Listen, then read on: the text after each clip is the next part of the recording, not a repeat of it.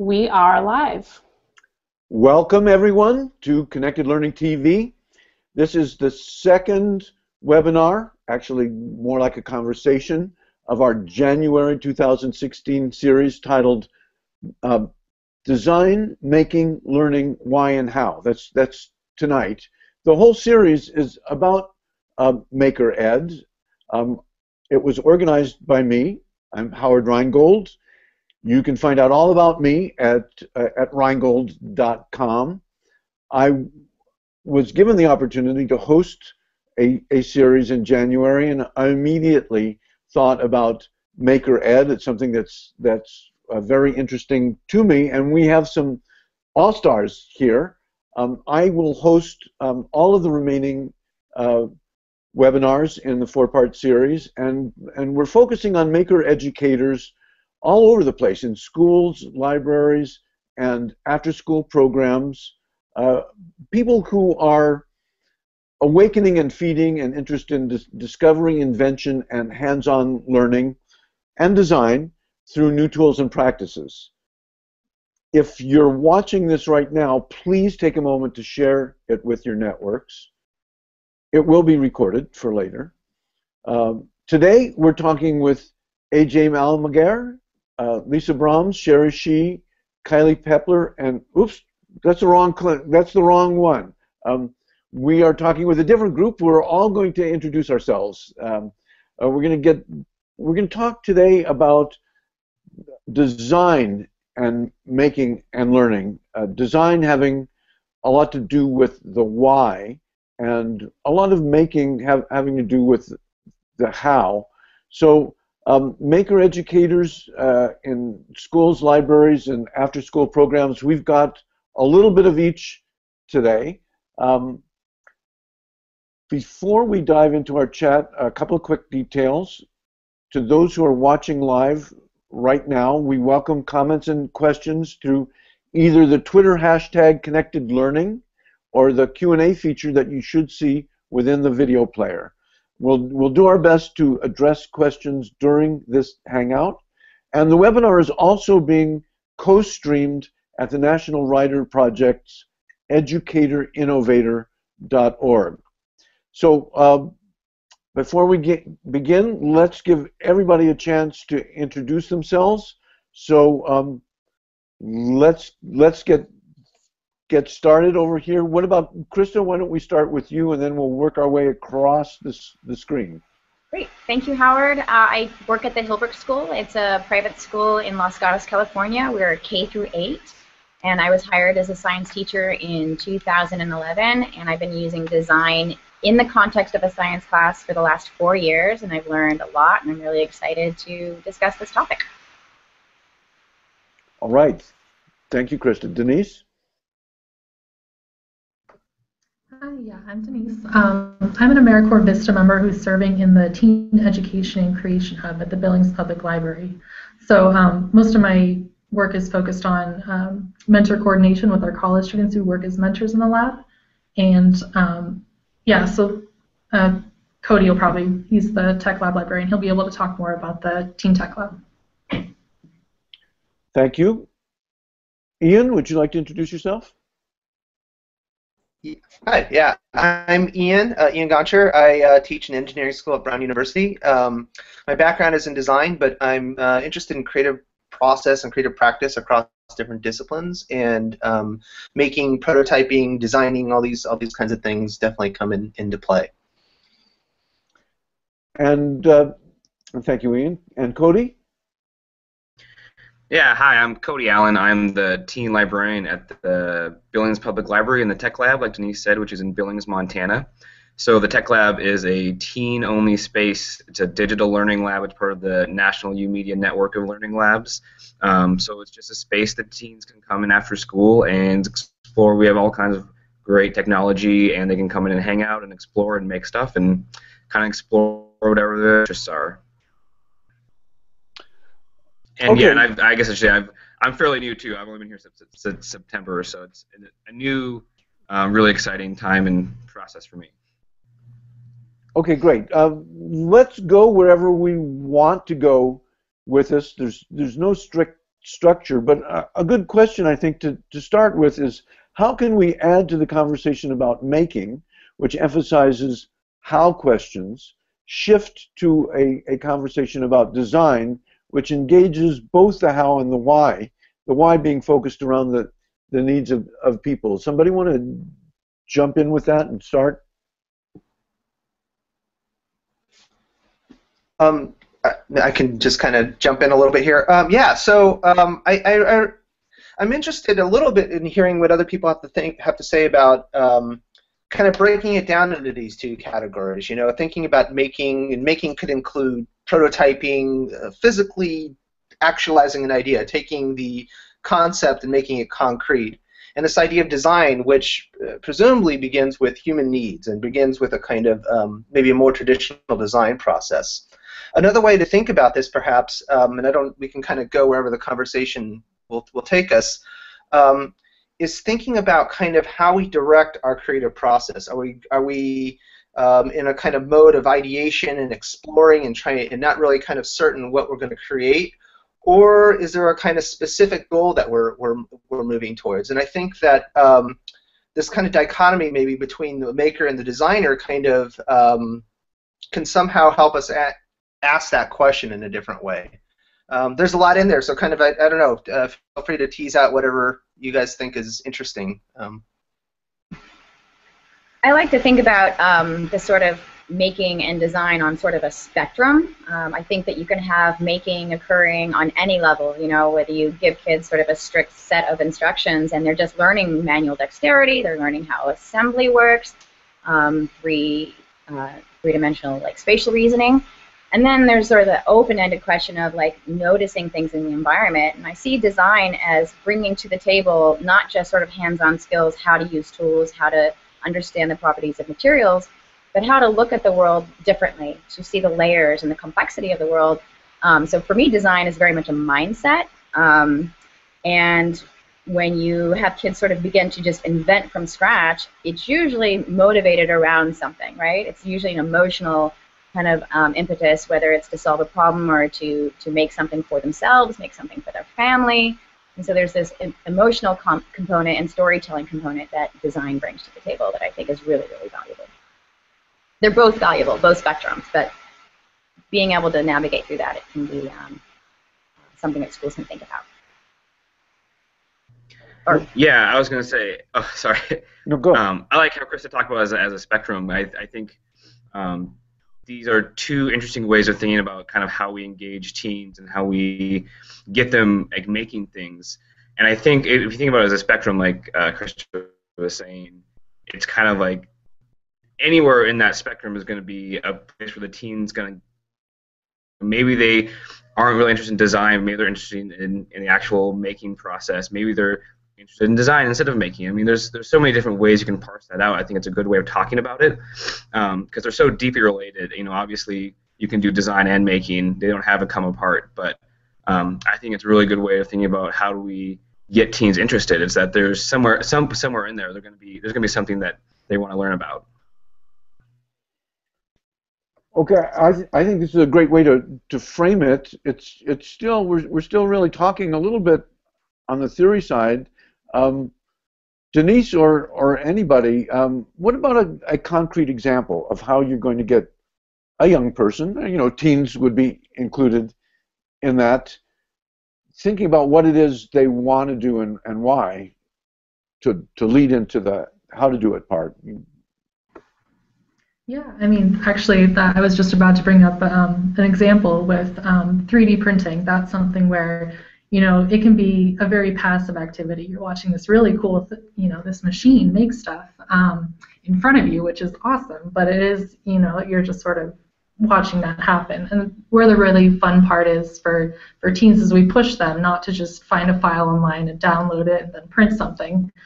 You know, we we get them started with like Tinkercad, which is an online um, software we use to design 3D objects. Um, and the, the cool thing about Tinkercad is that it's very basic and you know, I didn't really have a background in 3D printing before I started this position. It was kind of learn on the job. So with Tinkercad, um, really what you do when you're learning from the basics is you're putting uh, shapes together. You're putting you know blocks and circles and spheres, and so the way that works is you're you're breaking down objects that you that you notice every day, um, like a camera. A camera is if, you, if you're going for an old school camera, then you've got you've got the body, which is a block. You've got um, the lens, which is you know half sphere, that kind of thing. So you're really by design, you know, when you're wanting to make this thing, you're really looking at design and breaking it down into concrete parts, and then you're building it back up again, you know, with with this software. So you're it's it's a really interesting way to learn about design is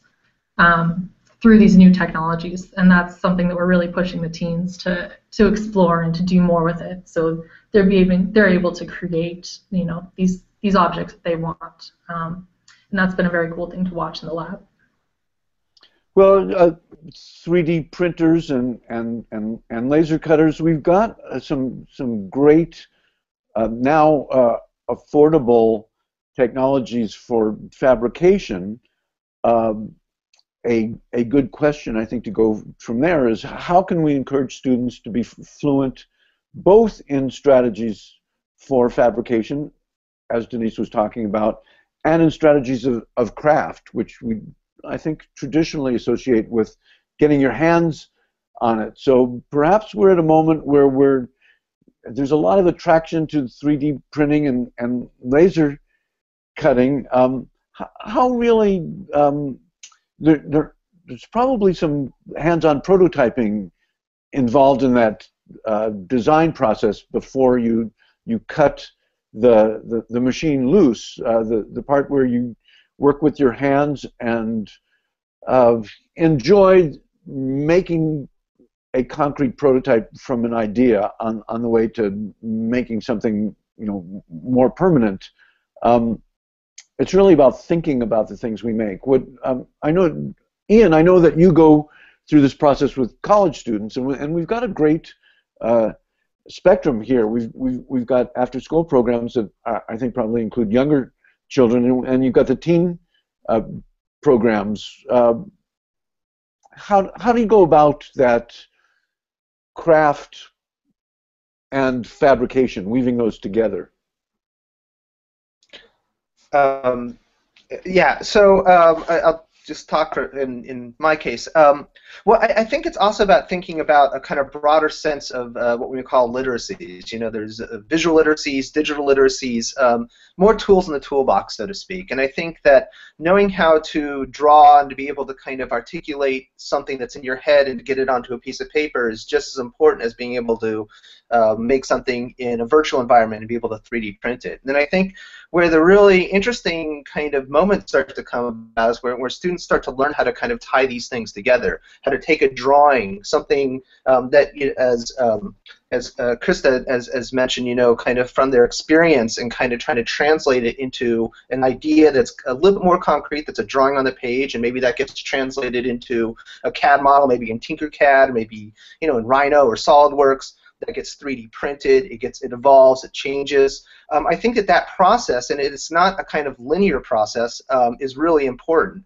Um, added to that, I think that there's this other component that sometimes falls by the wayside of of just engaging materials and really trying to learn how materials work, what their limitations, what the constraints are, uh, what their possibilities are. Um, you know, like for example, you know, um, kind of the classic design project is you know using cardboard, you know, to kind of make some kind of structure, and you know you get to learn about how how to get to stand up, how it can support other weight, think about how it works within tension and compression. You start to think about how it reads as a kind of uh, visual material, um, the kind of context it fits into, and I think all this kind of this the kind of contact with the materials, uh, with the hand, so to speak, is is really crucial to kind of developing that part of the maker designer's brain. Um, but I'd be interested to hear what other people think about that. Yeah, I would definitely add that it's important to add that step sort of as a requirement um, where they go from paper to, to cutting things with their hands, whether with a box cutter or scissors, and using really simple materials that are very cheap and very disposable to sort of work out any kind of initial problems. I think what's really great about the higher end technologies is that the end product is so professional looking that it really bridges for kids this like the gap between sort of the the, the, the craftsy kind of like hot glue mess that often goes home with something that they can actually envision selling on Etsy. You know, so I think that that's sort of like another way, and the mathematics involved in that, of course, is really great. But there's really nothing that difficult once you sit down in front of the laser cutter and, and have it draw out a box for you, and then the laser cutter cuts that little box, and then you assemble something. Whereas if you're making a model by hand, you're really interacting with the materials in a way, you know, that gets you to understand their, their constraints and, and gets them to take part in that process. And, and I would just also add, I think that's great. I think um, that letting having students kind of embrace kind of the messiness of the low resolution prototype is just as important as taking satisfaction in the kind of high resolution Etsy ready kind of prototype. And I think thinking about these things iteratively and thinking about kind of how they are able to kind of um, put together a process that kind of works for what they want to create, um, I think is, is really important as well. So, uh, for example, what what do they want to create? Um, what what Cody? What what do teens get excited about uh, to start the process? I mean, what's the thing they want to do that leads them to making a prototype and then maybe fabricating or or otherwise making it?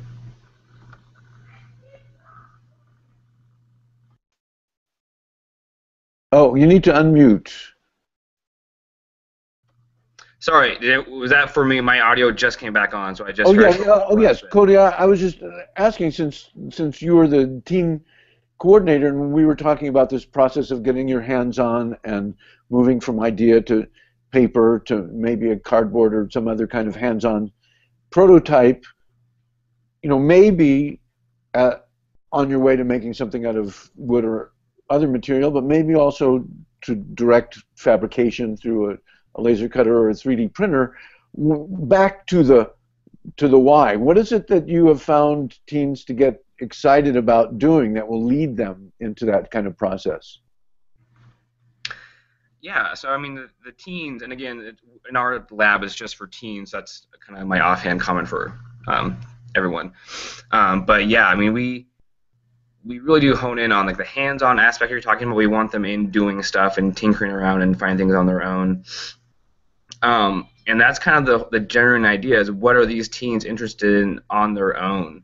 Um, you know, they go to school every day and they have curriculum that they have to follow, and then they come to the lab, and our idea is that um, maybe they saw or maybe they learned about something really cool in school that they only touched on, they want to learn more about, um, or maybe they have some things that they can't learn about in school due to some technology restraints or material restraints um, that hopefully we can provide. So for us, it's really about just what are they interested in, what are they passionate about, and then how can we, like you said, you know, make that happen for them, get them, get them uh, making things and moving from that, you know, from making the design and everything like that. Um, and a big part of that too is I think bringing in local professionals, which we've done a few times, to really, you know, a good example of going back to 3D design was we had some local architects come in and talk to the kids about designing buildings and how to do that in, in uh, these 3D design programs and they gave a really good overview of kind of like why they do these things and how they go about it, and what kind of things they have to think about when they're making a building, um, which was great. Like the kids were interested in it and they really loved it,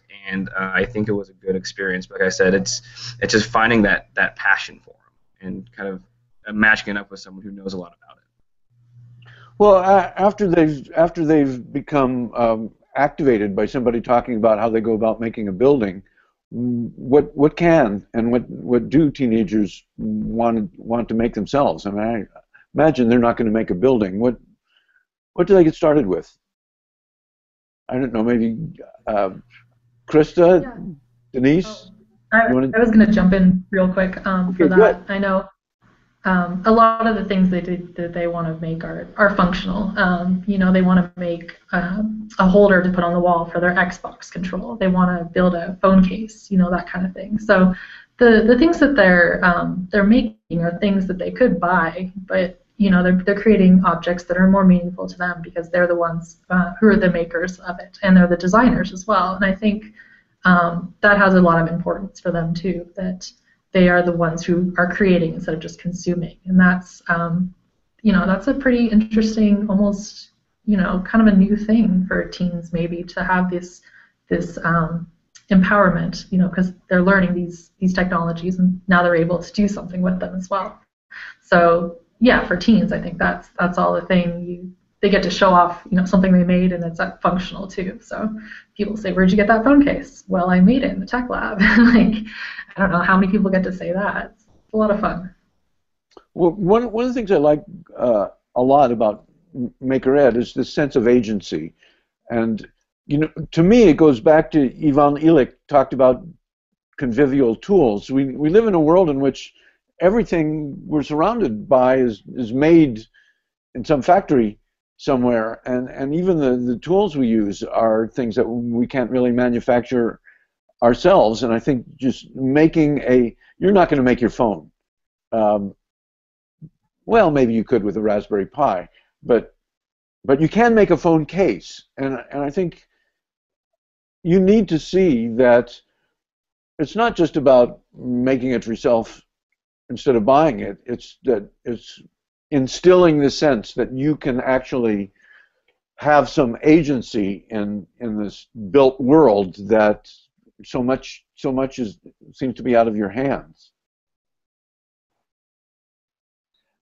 I almost feel like that there's there's there's somewhat of a oh, sorry um, that there's somewhat of a gap there though sometimes that you know sometimes the things that kind of get um, that are part of the let's call it the maker movement you know aren't so practical that there's a really there, it's a great practice of making things but in terms of trying to fit them into kind of every every everyday behaviors and really kind of critically engaging that is sometimes missing. Like for example, uh, Denise's example of the um, the wall for the PlayStation. You know, I'd be curious to hear if they change the design? Did they think about the experience of playing the game? Did they experience, Did they think about kind of how it got used and try to use their own experience to kind of adapt the design and change it, or was it just kind of downloading something from Thingiverse and, and 3D printing it? And I think that I think this really gets to that question that we started off with about kind of the relationship between making and design, uh, maybe the how and the why, and kind of maybe trying to engage students on on both those levels. I do think it, it's a spectrum, as as has been pointed out, um, but I'd be interested to hear what other people have to say about that.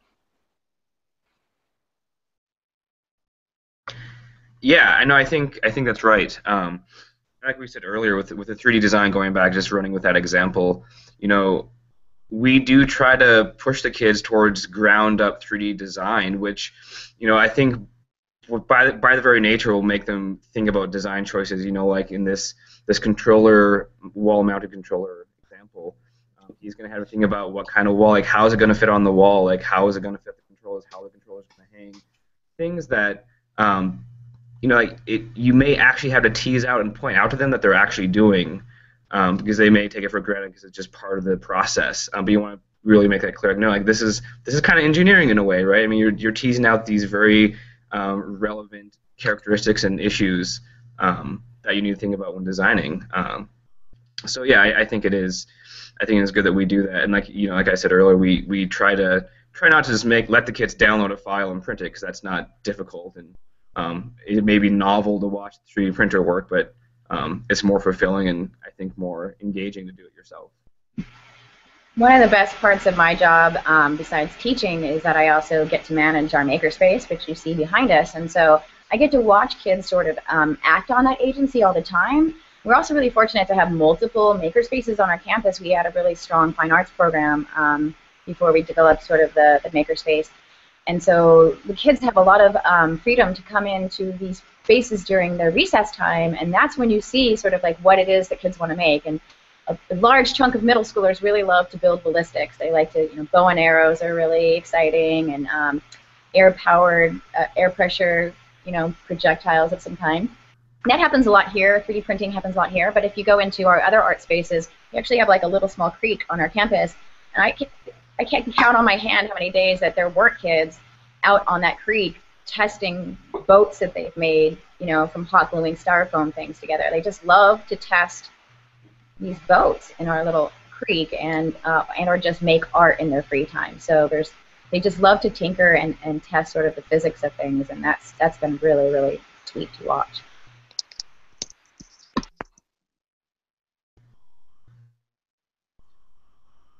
Would you make a distinction between tinkering and, and design? Yeah, I think one is um, accessible to all. You know, it's full of mistakes and discoveries, um, whereas I think with design, it's more linked to the engineering world, where you have to be a little bit more methodical. um, sketching things out, knowing what your plans are in advance, knowing what your measurements are. Whereas you can you can take a toy apart and then hack out its motor or its voice box and then discover something um, in those components by reconfiguring them. I think that you don't necessarily have to have a plan for tinkering to exist. It's open to more people.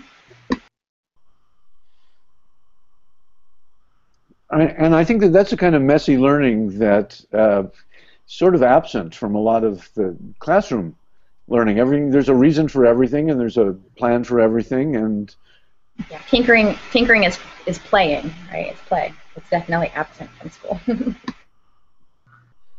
I think this nicely sets up, you know, the, this distinction we sometimes talk about is the difference between the bricoleur and the uh, the engineer, right? The the Lévi-Strauss uh, distinction. You know, the bricoleur is somebody that is the tinker, is the the MacGyver, there's somebody that that finds kind of the things in the environment and makes them meaningful, and the engineer is is somebody that is um, has a kind of complete set of what they need and they create the parts that they, they need for a particular task. And I think that it's really crucial to, to think in both ways. And, and I think tinkers need to think about drawing and planning things out and kind of and constructing and thinking about how they're going to construct something. And I think what we might call engineers need to think more about kind of this this process of play, this kind of process of kind of of investigating kind of the materials at hand and letting them speak to them and be able to respond to them. And I think it's once again it's it's two sides of a of a spectrum that I think it's really important to understand that the the, the full breadth of.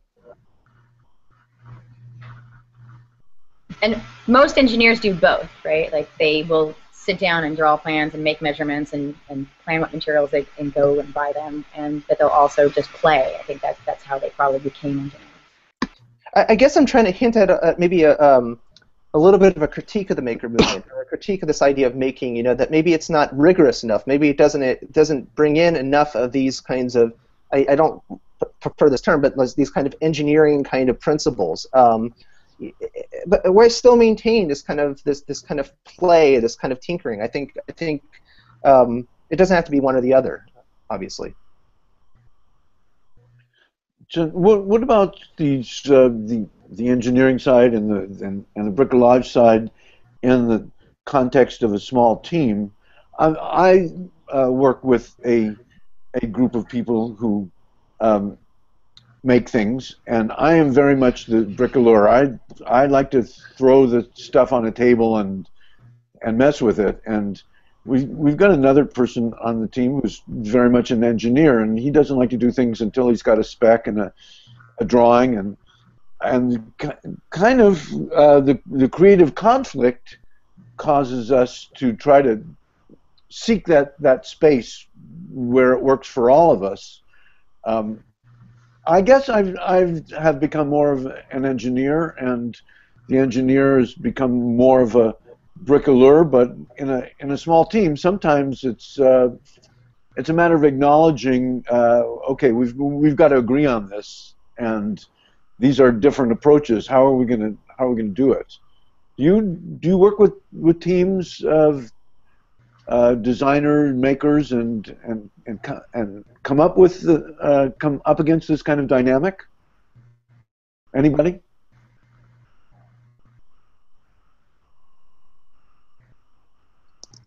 Okay, maybe not so much. Um, I, I, I know I do, um, but I'd be interested to hear what, uh, what other people run into. I think that you have uh, a diverse diverse group of creative um, practices, and I think that that's always a good thing. But I'd be interested to hear what other other people have to say.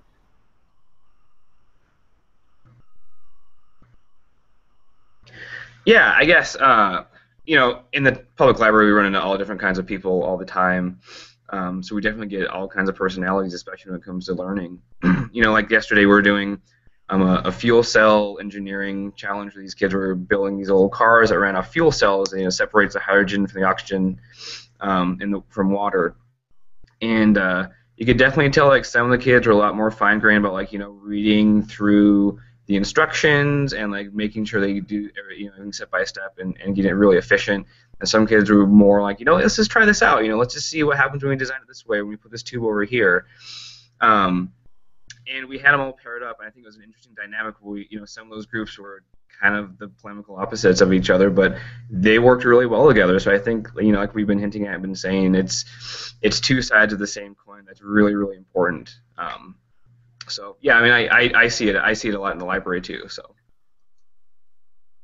I, I think you can foster both. You know, um, Adam Savage is like famous for saying it's just screwing around unless you write it down. Um, so really good research does require that kind of the rigor that we kind of see in engineering. Um, but I think that uh, if we really want to, one, engage and kind of foster more of a constructivist approach where they, they figure it out on their own, and there's so much joy in that, right, where you discover something for, your, for yourself. There's ownership there that we need to value. So structuring lessons or activities uh, for learners in a way where you know we give them prompts that kind of leads them in a certain direction and has certain expectations around documentation is, is important. But then also building into that sort of like I don't know, let's find out, you know, and, and letting that exploration kind of run free and, and letting them be comfortable in both spaces. And as you were saying, different learners are going to have different styles, so they can help, they can show their strengths in one, you know, and be mentors in one, and then those roles can be flipped.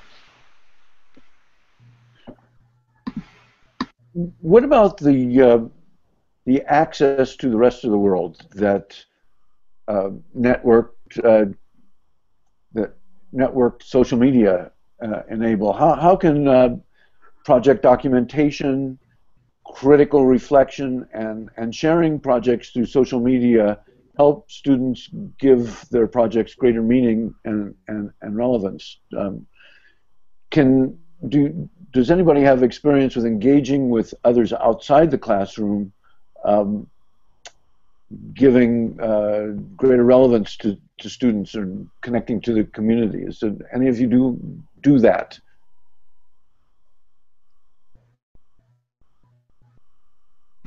We are middle school, so we don't use the social media, but we definitely connect, and I'll wait until you finish. Yeah, we've we've done it a few times in the past, but that's actually something where um, here in Billings, and the tech lab, we really want to work on more is kind of this this notion of showcasing um, teen work, um, getting out in, in, into the community, into the world at large. But yeah, I mean, like over the summer, we had a team come in. We had this three-part um, movie filmmaking uh, program that we did, and uh, one of the teens was really really interested in it, and she actually um, interviewed the architect who designed our building. We're in a, a two-year-old, you know, somewhat new building, somewhat brand new building. Um, so he was in town, and she interviewed him and edited it, and you know we put it we put it up on YouTube, and we're going to put it up on the uh, the library web page. Um, so yeah, I mean it is a concerted effort. We, we we don't just want people to make things and you know take them home, which is great. We want them to make things and be proud of them and to show other people. Um, I think that's a big part of it. So that relationship to community, how, how have people in, in Billings reacted to, to what what they've seen that, that you're doing? It's it's been really positive. Um, they're really they're really on board with kind of what the, what we're doing here with the tech lab, the tech we have, um, what we're doing for the teens. It it's it is nice. I mean, they they talk about how oh, I wish I had this when I was young, or it's so incredible. It's so good that you're doing these things for the kids, like getting them these kinds of avenues of learning, these these this access to this technology that's um, so hard to find, especially like on your own. Like these are things kids wouldn't be able to afford on their own, or you know don't have at school. Um, so yeah, the community's been been really behind us, which has been great. Do do any of you do uh, showcases where your your your students and your your makers open up to the community and, and, and how, how does that go? What, what, what kind of, uh, how do you set that up and what kind of uh, feedback do you get? This is like one of my favorite parts. Um, Maker Faire is an obvious example. I don't know if you guys all have access to Maker Faires in your communities, but we started attending Maker Faire in um, 2013, and it was a huge, huge deal for the kids to have that big of an audience. Um, but it doesn't have to be that big. That can be a little bit overwhelming. So we actually do it on a small scale as well. Whenever we end a unit and they have some project, you know, it could be on one side of failure to like, wow, that's really impressive whatever it is, they always have a story to share. So they set up little booths, and we invite the entire school, and we'll get second graders coming in and looking at fifth graders, fifth graders sharing their work, and we'll have adults like seeing what a fifth grader is doing and, and getting really impressed with that as well.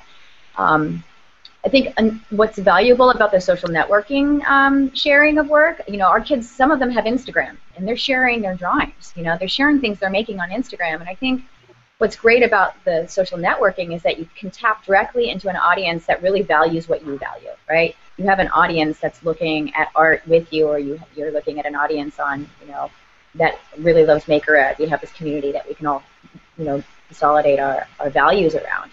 Um, so there's those are two different levels of sharing, like sharing at large with people who know nothing about what you're doing, um, and sharing with communities who share those values. Yeah, I, I think that the the community aspect of it is crucial, as has been pointed out. Um, at, the college level, I, am actually surprised. I'm actually surprised that the universities haven't embraced social media more than they have. Um, it's so much of what we learn and so much of kind of how we form opinions and how we how we think about the world is is is shaped by social media nowadays. All the things we share are opportunities that we learn from one another, and I think that it's it seems to me a, a missed opportunity to some degree to um, to not participate in that with students. Um, last or two summers ago, we did a uh, STEAM Studio course um, that was kind of based on this idea, where uh, we had students that were that came to Brown for the pre-college program, did the course here, but worked with students that were distance learners that didn't that didn't actually come to campus, and we we ran it through Facebook and Tumblr. We used uh, native social media, the, the social media that they were already participating in, and I think that it was exciting for a lot of reasons, but primarily it, it, it, kind of um, it kind of disrupted this idea of, of a classroom having walls and kind of having a fixed uh, time. You know, it's like the, these conversations are still going on. You know, two years later between the, the between the people that were in these classes, some of whom never met one another. And I think that um, being able to share one's work is ultimately it, it, gets that kind of intrinsic motivation that's so crucial to kind of um, getting students to really um, internalize some of the things that we're talking about here. I think uh, more so than grades, more so than you know trying to um, to make the teacher happy. I think that it's when you can make your when you can create something of value that your peers respect. Um, that's that's pretty addictive, and I think that um, social media is a great tool for, for doing that. Denise, do you want to jump in on on any of this? Any any other things we've been saying? I mean, yeah, everyone's got some great thoughts. So, um, I mean, that's kind of what connected learning is all about, right? Is connecting these um, these pursuits, you know, your individual pursuits, and sharing them with others, with your peers. Um, and yeah, that's something that I would like to see a lot more. Or well, I'd like to see the teens get into that. You know, not just their little individual spheres in the lab, but actually coming together and working together, um, sharing what they're doing with each other. The as Cody was saying, that fuel cell challenge um, that we did yesterday, that was, um, I guess, maybe a little bit of a departure from what we were doing. It was very educational, um, you know, step-by-step directions. You have all the parts with you and you're building them. Um, whereas, you know, normally when we just have open hour hangout hours, um, we've got all this equipment and kids kind of just gravitate towards what they gravitate towards, um, and they're free to mess around with it. And definitely, you know, as we were talking about before with the sort of the difference between the engineering versus the tinkering. Um, it has been that that was a good example of um, you know forcing these kind of questions, you know, step by step, thinking about what um, I guess the outcome is going to be if you make these choices. That's something that um, you know. I guess those are just kind of the lessons that are interesting to see in the tech lab as we as we you know keep moving forward relatively new space. So we're still kind of piecing out all these different um, learning philosophies and different ways of trying to do things in the tech lab.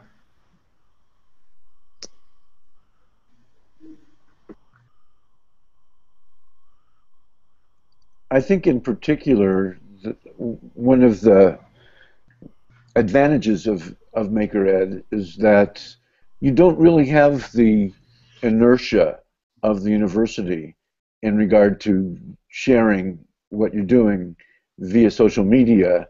Um, you know, the universities not are not accustomed to the students who took this course last year and the year before participating with the ones who are taking the course now, or the students in in this classroom sharing what they're doing with a, a classroom on the other side of the country or the the you know other side of the world. But when you begin uh, trying to figure out how to do things online, you find that there are people all over who are doing things that you're trying to do, and you kind of you, you learn from them, and you kind of want to show off to them. And I, I think that the the potential for connected learning, in, in the sense of the connection between people through different institutional boundaries is it's kind of a, starting afresh. You don't have a lot of the baggage that the traditional classroom has. And that's my opinion. I don't know. What do you think? Yeah, I mean, I think um, connected learning, just that connected part, can mean a lot of different things. You know, sometimes it just means connected learning in the sense of kids learning things in school and then learning them outside of school, however that happens. Um, I really do like this idea of connected learning in the sense of just people to people learning and sharing and teaching. Um, you know, kind of like what you were saying earlier. It's it's really easy these days to just jump on YouTube and YouTube a video of how to do something. You know, like how do I fix a bike tire?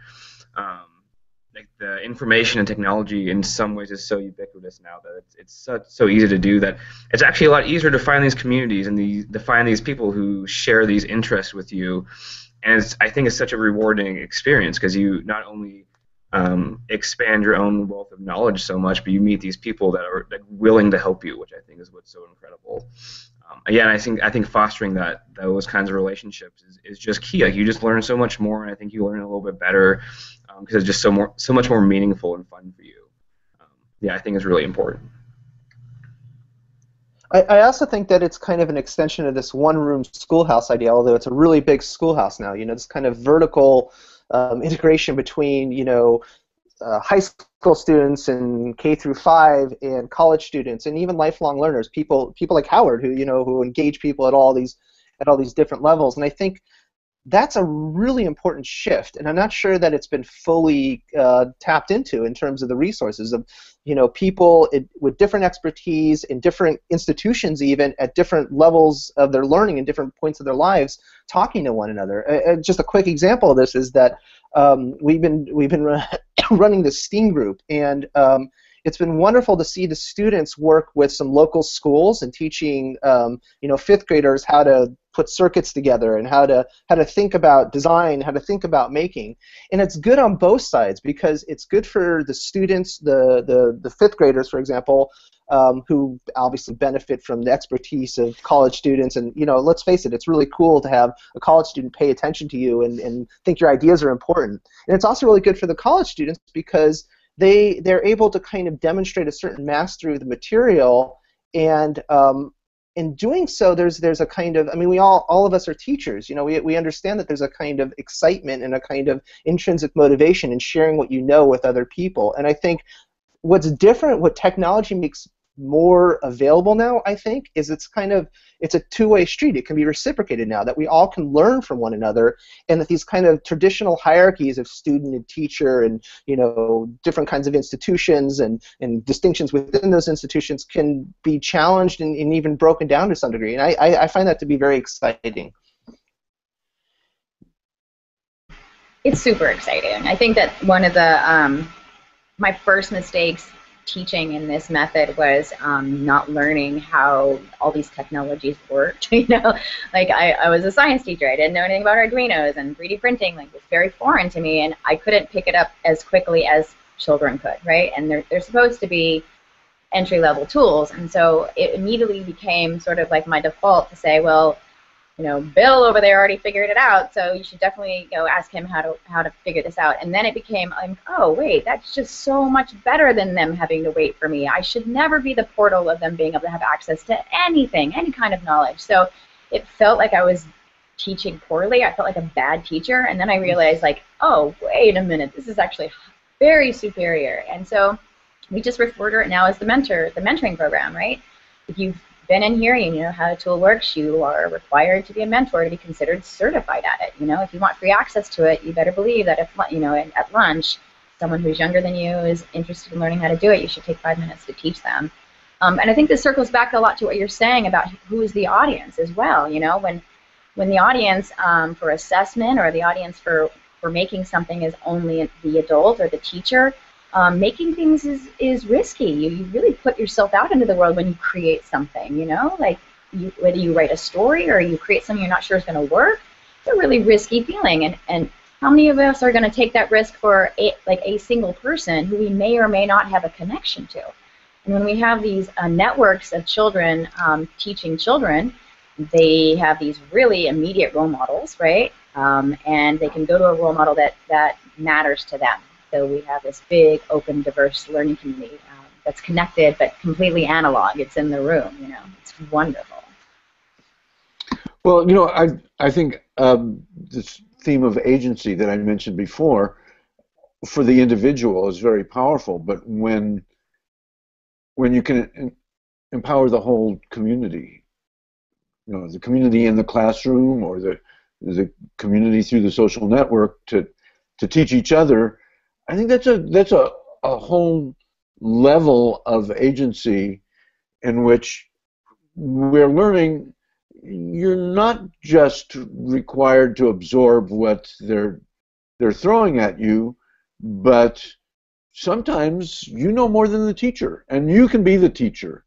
And I think that's a, a really important shift. I think that the, the technology has enabled that. The, the, the idea, the, the pedagogy is not new, but it's not something that's really been prevalent. But when you, you're talking about making, it's it's not uncommon that there is a 10, 11, or 12 year old who's much more fluent than the teacher in a, a particular aspect of what you're doing. And it, it poses, I think, a, a, an important and interesting challenge to the teacher because it is scary when you are faced with admitting what you don't know and and it's scary for everybody to go into territory where you can fail. I mean, we're not really set up for that in the classroom where you're supposed to succeed.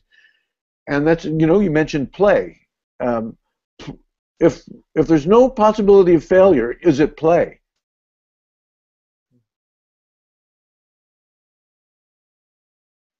Failure doesn't have to be uh, terrifying, right? Like if anyone's learned how to play basketball, you're going to fail more often than you're going to succeed um, when you're learning. And so, but it's still fun to play basketball. Like people don't stop. So there's sort of the freedom of failure when you're not being examined, right? If no one's timing you and no one's writing everything down and it's going to determine, you know, your next step in life, like literally, then if it's free of assessment and, and that judgment, then it is then failure is just the normal feedback system of learning, and it's it's it's blissful and fun too.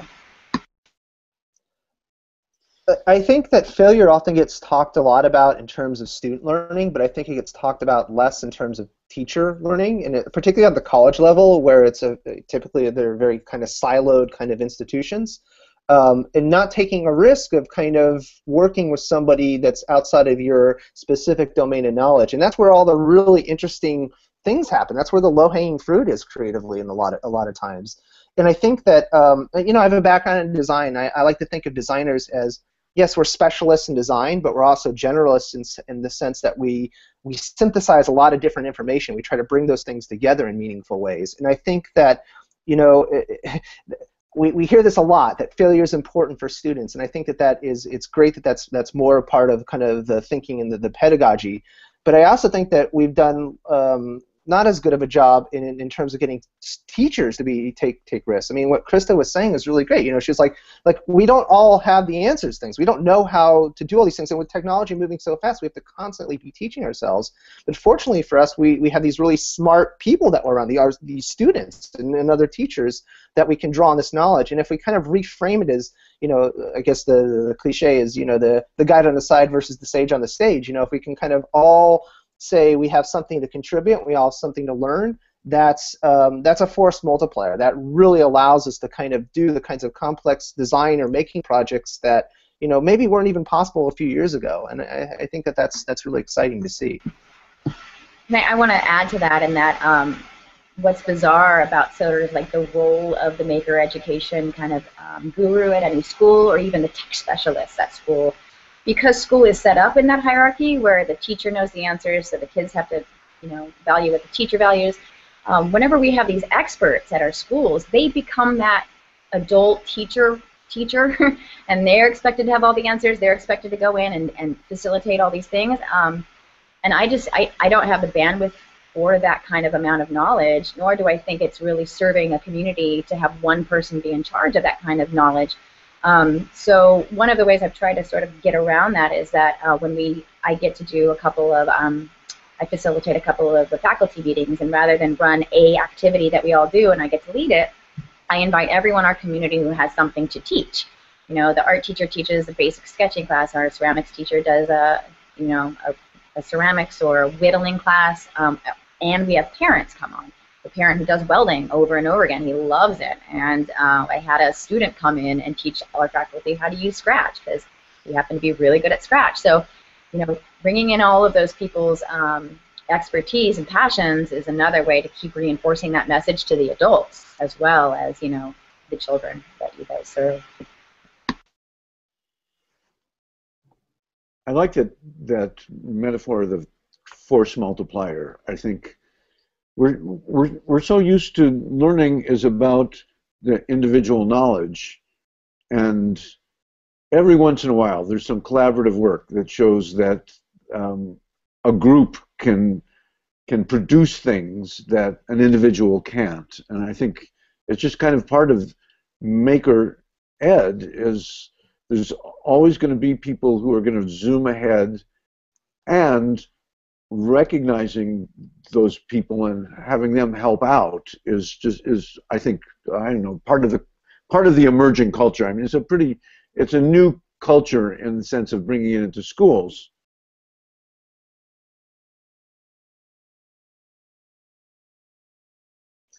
It, will be really interesting to speculate about kind of how this will change our economy and how we think about how we create meaning and value in the future. And you, you start to see that already changing a little bit. This is another part of the conversation that I don't think it's talked about enough. You know, it's like how to actually translate, you know, STEAM and STEM and maker movement and all and design thinking, all these things into the jobs that these students are going to actually move into and, and throughout their, their professional lives. And and giving empowering them with a sense an entrepreneurial spirit a, a way of kind of thinking about um, creative problem solving and contextualizing things. I mean this kind of goes back to the, the question we started with about this distinction between um, design and making and the how and the why. The why is contextual. The why is kind of how do i make um, how do i make a living doing this? How does it benefit society? How does it satisfy my own creative needs?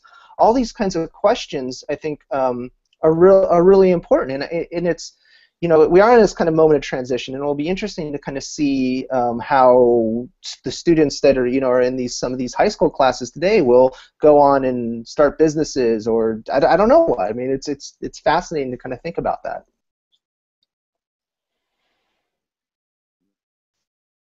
We've got, um, you know, a few minutes left. Um, Denise, Cody, certainly, we, this has been a pretty fast-moving conversation, and I want to give you an opportunity to, to jump in on something that may have gone by a, a little while ago.